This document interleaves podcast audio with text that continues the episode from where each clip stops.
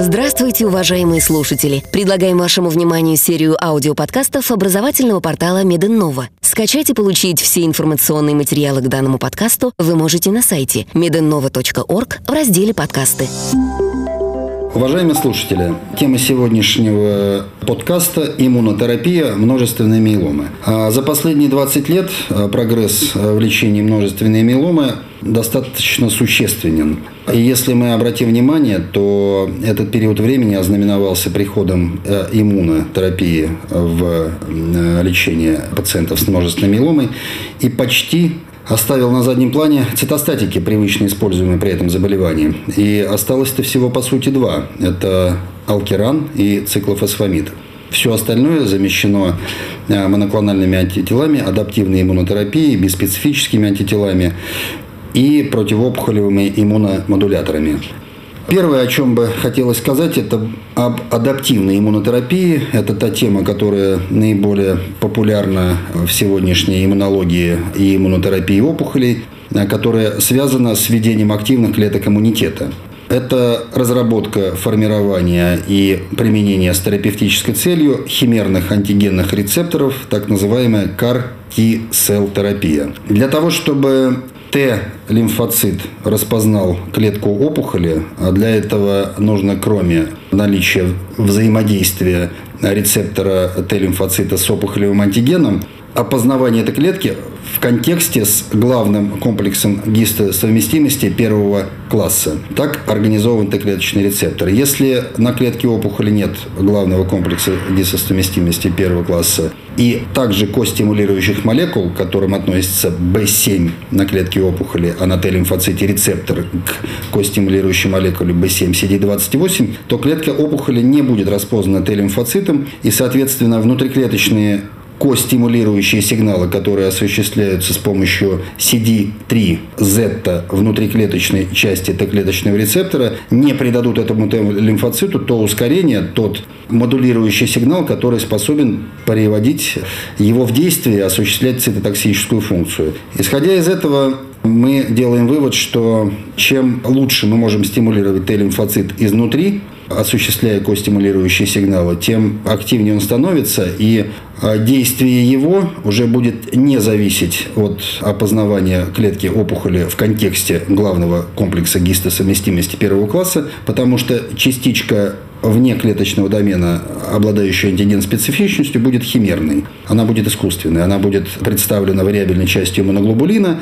Стимулирующий сигнал, который происходит изнутри, он будет сформирован теми компонентами Т-клеточного рецептора, которые в норме и приводят к его активации. А к таким относятся CD3Z, это первая генерация CAR-T-cell CD3Z плюс CD28, или он еще называется 4.1BB, это вторая генерация картисел. И третья генерация картисел – это когда к э, этим двум костимулирующим сигналам, которые расположены внутри клетки, добавляется еще один. Но, в частности, OX40. Это третья генерация картисел. Существует также четвертая и наверняка будет пятая. Задача э, химерного антигенного рецептора – это э, наличие вариабельной цепи иммуноглобулина на поверхности цитотоксического лимфоцита, чтобы возможно было опознать опухолевую клетку, и наличие достаточного стимулирующего сигнала изнутри клетки, чтобы этот Т-лимфоцит активировать. В этом и заключается суть CAR-T-cell терапии.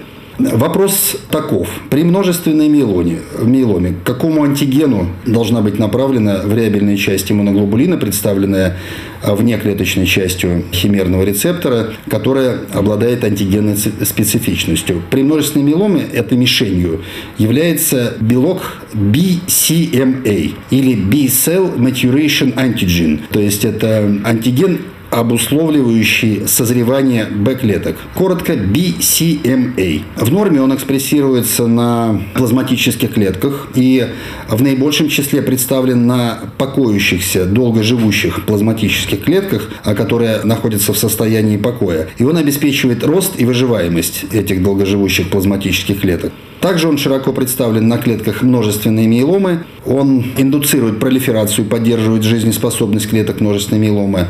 Он осуществляет иммуносупрессию клеток микроокружения и повышение BCMA в сыворотке крови ассоциируется с прогрессированием множественной миеломы. То есть это тот белок, который является полноправной и достойной в кавычках мишенью для воздействия CAR-T-cell терапии. То есть если это для Б-клеточных опухолей и острого лимфобластного лейкоза CD19 или CD20 антиген, то для множественной миеломы это BCMA. Перед тем, как э, ввести клетки с химерным антигенным рецептором нужно провести кондиционирование. Кондиционирование проводится обычно циклофосфамидом и флюдорабином. И оптимальной мишенью для CAR-T-cell клеточной терапии является антиген, который представлен на всех или подавляющем большинстве клеток опухолей и обеспечивает их выживаемость. Плюс к этому этот опухолевый антиген отсутствует на нормальных клетках. И это и есть оптимальная мишень. BCMA – оптимальная мишень для CAR-T-cell терапии при множественной миеломе.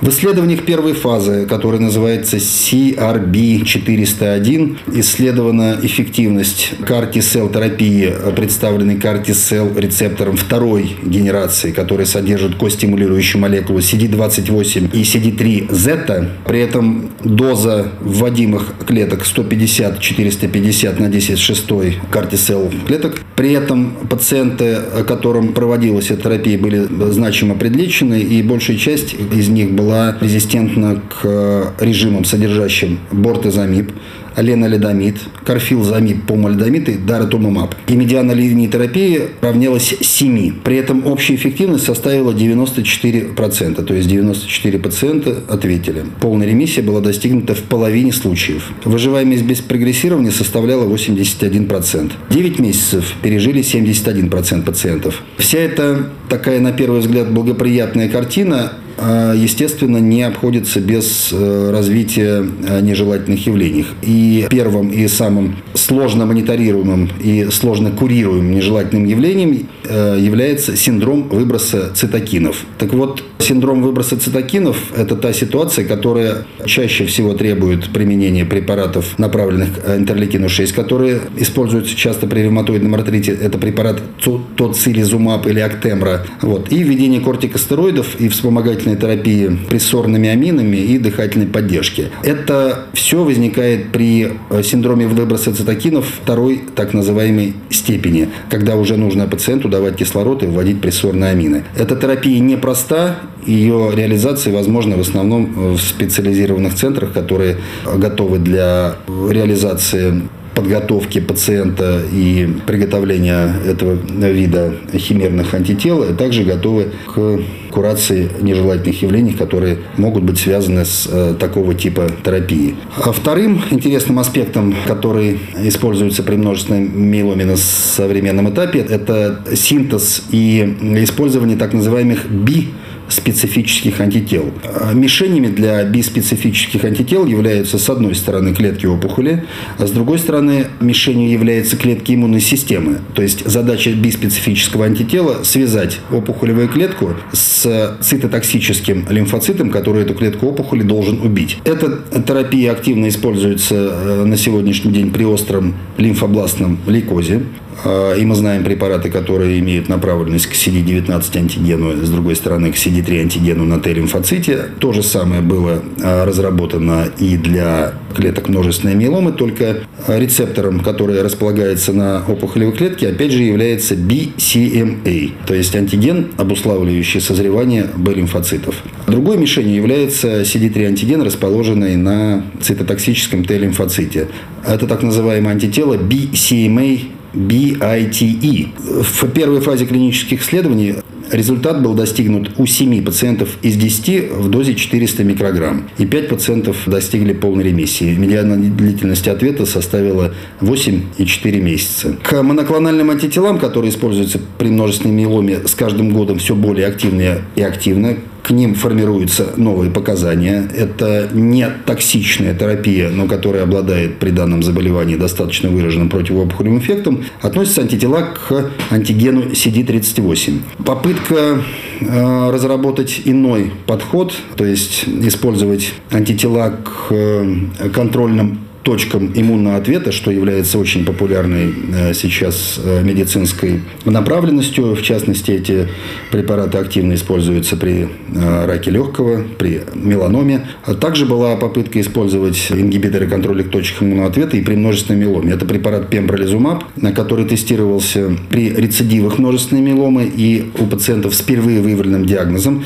в сочетании с ленолидомидом и при отсутствии пембролизумаба в контрольной группе пациенты получали только ленолидомид и дексаметазон. А, к сожалению, эти попытки не привели к какому-то позитивному результату. И оба исследования и у пациентов с впервые выявленным заболеванием, и у пациентов с рецидивом. Исследования были прекращены ввиду высокой летальности в группе с пембролизумабом. Дальнейшая судьба ингибиторов контрольных точек иммунного ответа остается пока открытой до появления новых результатов, до появления э, новых перспективных современных исследований. В лечении множественной миеломы предпочтительными комбинации в случае первичного заболевания являются комбинации, включающие из моноклональных антител даратумумаб, бортозамиб, дексаметазон, даратумумаб, ленолидомид, дексаметазон, либо элатузумаб, препарат антислам-7, плюс ленолидомид с дексаметазоном. И случаи, когда мы можем использовать другие возможности при рецидиве заболевания. Если пациент получил более двух линий терапии, то доказательно, доказательно работают два э, режима. Это даратумумаб, бортозамиб и дексаметазон. Эффективность этой комбинации была доказана в исследовании Кастер, э, когда было показано, что медиан выживаемости без прогрессирования у пациентов, получающих даратумумаб с бортозамибом в сравнении с просто с бортозамибом значимо выше, статистически достоверно. И второе исследование, исследование Полукс, в котором даратумумаб использовался в сочетании с ленолидомидом и тоже продемонстрировал увеличение выживаемости без прогрессирования, которое превышало аналогичную в э, ветке с ревлимидом и дексаметазоном без даратумумаба. Оба этих исследования закончены, результаты их опубликованы. И данные комбинации являются утвержденными международным медицинским сообществом для использования у пациентов, получивших более двух линий э, терапии. К другим возможностям относится использование элотузумаба и даратумумаба в сочетании с помалидомидом. Общая эффективность даратумумаба в сочетании с помалидомидом э, составляет 66% у пациентов, получивших более двух линий терапии. И у пациентов с элотузумабом она составляет, в сочетании с помалидомидом она составляет 53%. Выживаемость без прогрессии прогрессирования в обеих исследованиях составила около 10 месяцев. Она была сопоставима и значимо выше, чем если бы использовались иные комбинации. К новым антителам, которые в скором времени войдут в арсенал лечения при множественной миеломе, это препарат изотуксимаб, это моноклональное антитело IgG1, нацеленное на специфический питоп на том же трансмембранном глипопротеине CD38.